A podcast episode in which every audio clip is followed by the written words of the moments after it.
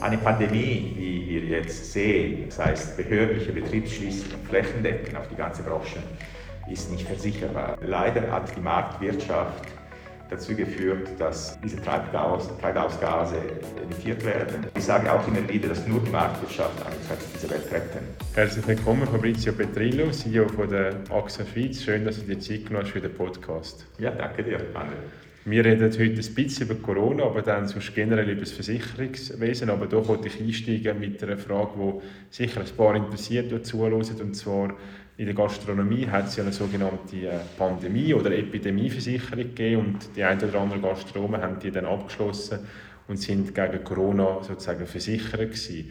Jetzt, wie ist das genau bei der Achse abgelaufen? Haben die so Versicherungen ausgestellt und haben die dann Kunden gehabt, die davon profitieren können? Wir haben äh, im Markt eine Epidemieversicherung äh, gehabt, haben wir immer noch. Äh, die Deckung ist aber ausschließlich dafür gedacht gewesen, wenn eben ein Restaurant, äh, ein kleiner Betrieb dann äh, eine Salmonellenvergiftung äh, in der Küche hat und in diesen Fällen wird das Restaurant geschlossen und natürlich kommen wir mit einer Versicherungsdeckung auf. Eine Pandemie, wie wir jetzt sehen, das heißt behördliche Betriebsschließungen flächendeckend auf die ganze Branche, ist nicht versicherbar. Das ist ein kein nicht versicherbares Risiko, weil eben alle Unternehmen betroffen sind. Also das Versicherungsprinzip äh, funktioniert nicht mehr. Und deshalb haben wir äh, natürlich in unsere Geschäftsbedingungen oder allgemeine äh, Vertragsbedingungen eine Pandemie ausgeschlossen gehabt. Leider war dieser Ausschluss vielleicht nicht so klar, auch juristisch nicht nicht ganz kristallklar. Das hat natürlich zu verschiedenen Kundenbeschwerden geführt. Und wir haben uns mit fast allen Kunden, etwa 96, 97 Prozent der Kunden, haben wir uns mit einem Vergleich geeinigt. Das heißt, wir haben eine Leistung äh, ausgerichtet und die Verträge angepasst. Alles klar, es hat doch noch ein Happy End gegeben für eigentlich fast alle Kunden. Die sind sicher sehr froh darum. Jetzt das Versicherungsgeschäft generell wird sich ja stark verändern nach so einem grossen äh, Schadenfall, der eingetroffen ist. Was hat das für konkrete Auswirkungen jetzt auf das Versicherungsgeschäft, nicht, nicht auf das als Unternehmen mit Homeoffice und so weiter, sondern wie wird sich das Versicherungsgeschäft verändern durch die Corona-Pandemie? Ja, mit Sicherheit dieser äh, Vorfall mit der Epidemieversicherung hat uns gelehrt, dass wir äh, insbesondere bei diesen systemischen Risiken, also Risiken, die flächendeckend alle betreffen und die nicht versicherbar sind, wir sehr klar sein müssen. Also wir müssen mit unseren Kunden äh, sehr offen und transparent, sehr transparent sein, äh, was versichert wird und was nicht, weil sonst eben dann Missverständnisse gibt, Kundenerwartungen werden nicht erfüllt, für die Versicherungsgesellschaft entstehen äh, Reputationsrisiken und die Kunden sind nicht happy. Mhm. Und das wird sicher mal uns alle beschäftigen, alle Marktteilnehmer. Äh, wir müssen unsere Hausaufgabe machen und sicherstellen, dass bei solchen Risiken dann äh, einfach Klarheit herrscht. Und ich denke hier zum Beispiel auf Cyberrisiken, an Cyberrisiken und, äh, und, und solche systemische Risiken, die, die sehr, sehr wirklich flächendeckend sein können. können oder? Es gibt schon ähm, in der Schweiz Risiken, die dadurch äh, die, die, äh, bereits richtig erfasst werden, zum Beispiel Nuklearunfälle sind durch ein Gesetz äh, Spezialrisiken, die eben ja. ausgeschlossen werden und dann durch ein Spezialgesetz abgedeckt werden. Pandemie gehört nicht dazu. Und das heißt jetzt im konkreten Fall von Cyber, dass ich meine Firma kann versichern gegen einen gezielten Cyberangriff, aber wenn jetzt die Schweiz für, als Nation quasi angegriffen werden im Cyberbereich, dass das dann ausgeschlossen werden, weil das Versicherungsprinzip dort nicht mehr greift. Genau, also es ist natürlich schon so, oder wenn jetzt die ganze Schweiz stillstehen würde, äh, weil ein Cyberangriff äh, das ganze äh, Netzwerk in der Schweiz äh, stilllegt, äh, das wäre ausgeschlossen.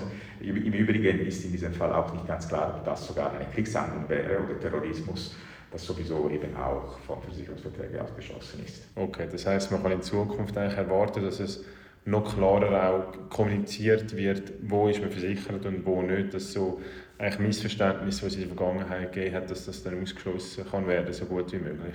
Das ist das Ziel und das sollte unsere Aufgabe sein, natürlich hier das äh, auch klar darzulegen. Jetzt gibt es einen anderen Bereich neben Corona, wo gross für Schlagzeilen gesorgt hat bis zu der Pandemie. Das ist die ganze Umweltproblematik, Klimakrise.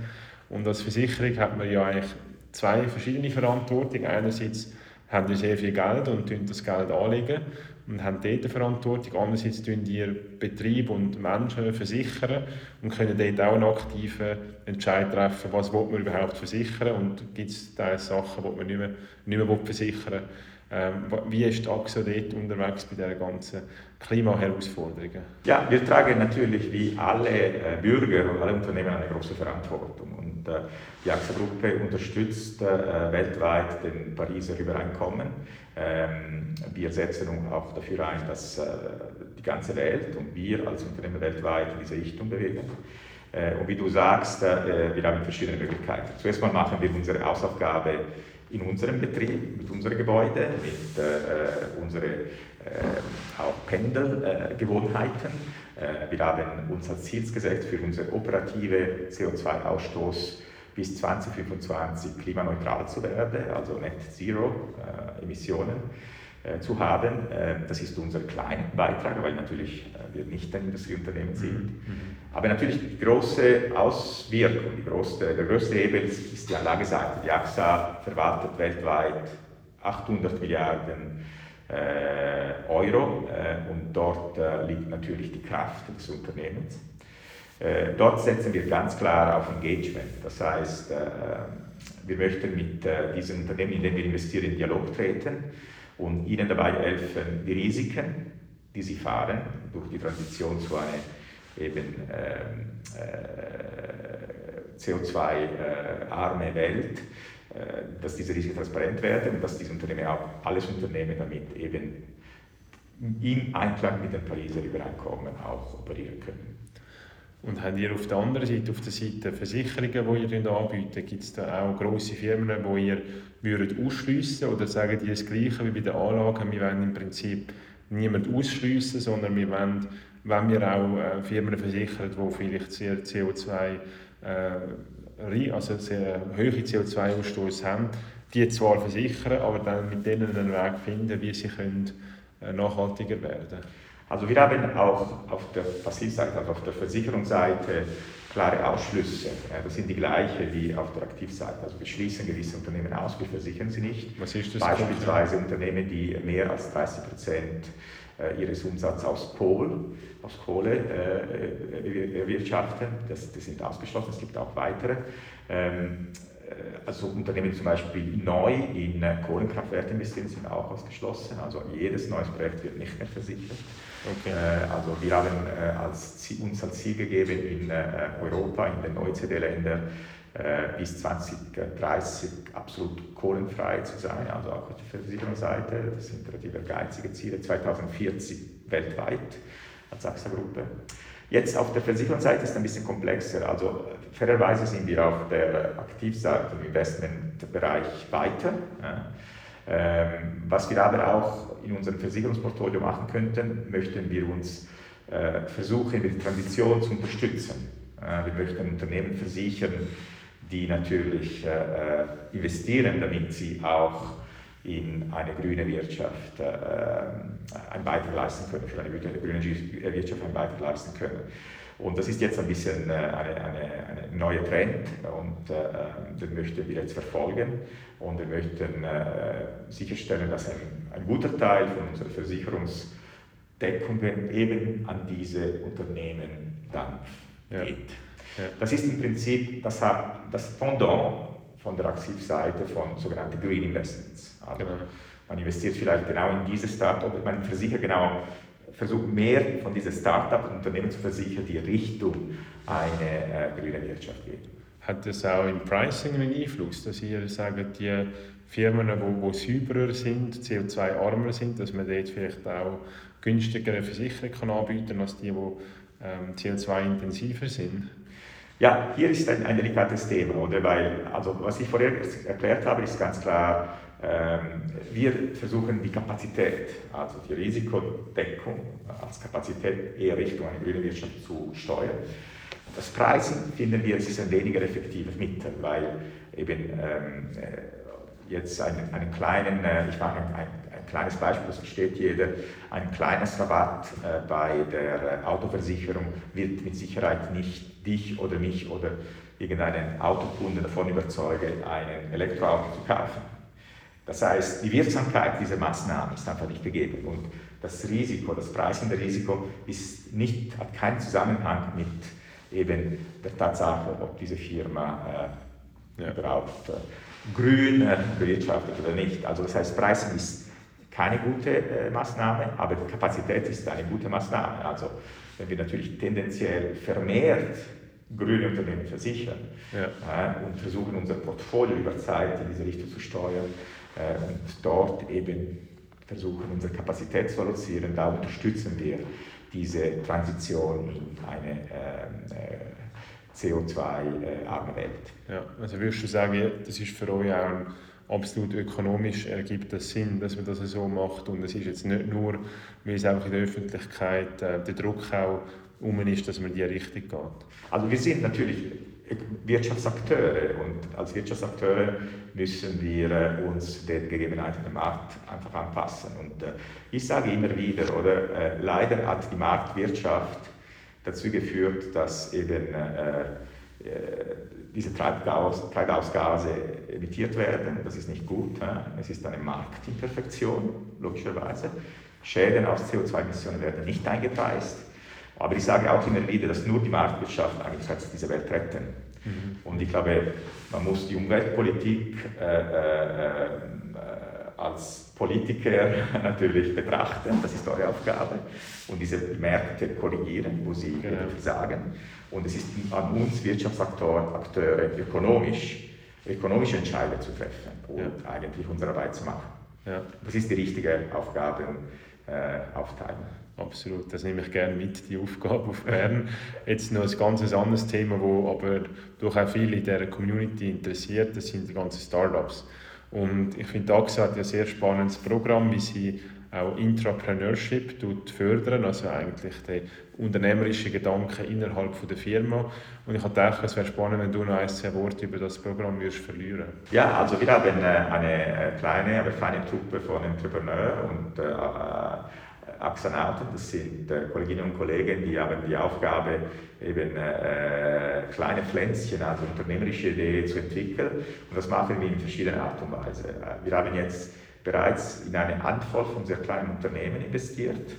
Ähm, beispielsweise Up2, das ist ein Unternehmen, das eine Dienstleistung anbietet, Flottenmanagement. Man kann für eine monatliche Gebühr äh, eine gesamte Autoflotte beziehen und nutzen, äh, ohne die, der ganze äh, Kram machen zu müssen, auch Auto kaufen, verwalten und so weiter und so fort. Und diese Firma heißt Up2, die haben wir selber gegründet und äh, ähm, wir investieren äh, in, in, diese Firma, weil wir, wir denken, dass wir als AXA ähm, hier einen, äh, einen Wettbewerbsvorteil haben aus verschiedenen Gründen. Und wir trennen natürlich diese Firma aber von der AXA, von der großen Firma, weil eben es ist schwierig, diese unternehmerische Realität entwickeln zu lassen, wenn sie eingebettet sind in diesen großen Tanker. Ja, aber das sind ehemalige Mitarbeiter, die auf die Idee gekommen sind und die sind jetzt in dieser Firma tätig, die juristisch unabhängig ist genau. Also wir haben Mitarbeiter, die das mitentwickelt haben, die, sind, die, die machen etwas anderes, die sind so wie ein bisschen Talent Scout für kleine Unternehmen. Sie suchen jetzt neue Ideen, das sind die AXA-Nauten. Aber wir haben AXA-Mitarbeiter, die hier äh, jetzt diese Firma betreiben. Ja. Und die haben sich von der Muttergesellschaft losgelöst. Sie sind jetzt äh, Angestellte von dieser Firma. AXA Mobility Services heißt das. Und äh, äh, sie haben die, äh, äh, die, die, Mutter verlassen und sie sind jetzt selbstständig. Und diese Firma gehört uns, aber sie sind jetzt selbstständig. Okay, sehr schön. Ich finde es schön, wie man Mitarbeiter begleitet auf dem Weg und quasi nicht, wenn man Angst hat, dass man sie verliert, daran behindert, sondern eigentlich unterstützt und sagt, man investiert sogar noch in die Business-Idee, die du hast. Also finde genau, ich, ja. find ich wirklich cool. Jetzt Fabrizio, wir sind gleich am Schluss. Ich würde gerne noch zwei, drei persönliche Fragen stellen. Ähm, wir sind immer noch im Januar, also das neue Jahr ist noch abgebrochen. Hast du dir persönliche Ziele vorgenommen für das neue Jahr? Also ich habe mich vorgenommen, die, die, die, die guten Gewohnheiten, die äh, mit allen Nachteilen, die es gibt, uns Corona beschert hat, äh, beizubehalten. Das heißt, weniger reisen, äh, auch vielleicht etwas weniger Repräsentationsaufgaben, dafür mehr Fokus auf die wichtigen Dinge, ein bisschen mehr zu Hause zu sein.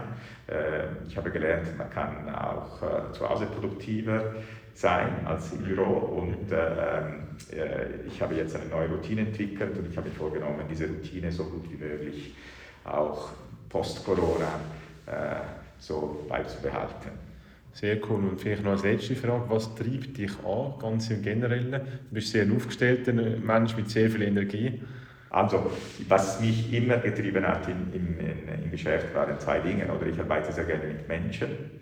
Das ist äh, das Schönste, was es gibt, wenn man eben mit so vielen Menschen zu tun hat als CEO, also überall mit äh, National junge Nationalräte oder mit äh, Mitarbeitern in alle Altersklassen der ganzen Schweiz international. Und das Zweite, ich bin der festen Überzeugung, dass wir alle einen Beitrag für eine bessere Gesellschaft leisten können. Und das können wir auch als AXA, als Wirtschaftsakteure. Äh, wir sind äh, die ganze Geschäftsleitung der festen Überzeugung, dass wir eine wichtige Rolle spielen als Unternehmen für die Schweizer Wirtschaft und für die Schweiz. Und wir sind nicht nur äh, profitgierige Manager, sondern wir sind Menschen, die in diesem Land leben und auch dafür kämpfen, dass dieses Land gedeiht und diesem Land gut geht. Und das sind die zwei Dinge, die mir immer sehr viel Energie geben. Fabrizio, vielen Dank für das Gespräch und alles Gute. Ja, danke dir, alle dir, danke und auch dir. Alles Gute im Bundeswehr. Vielen Dank.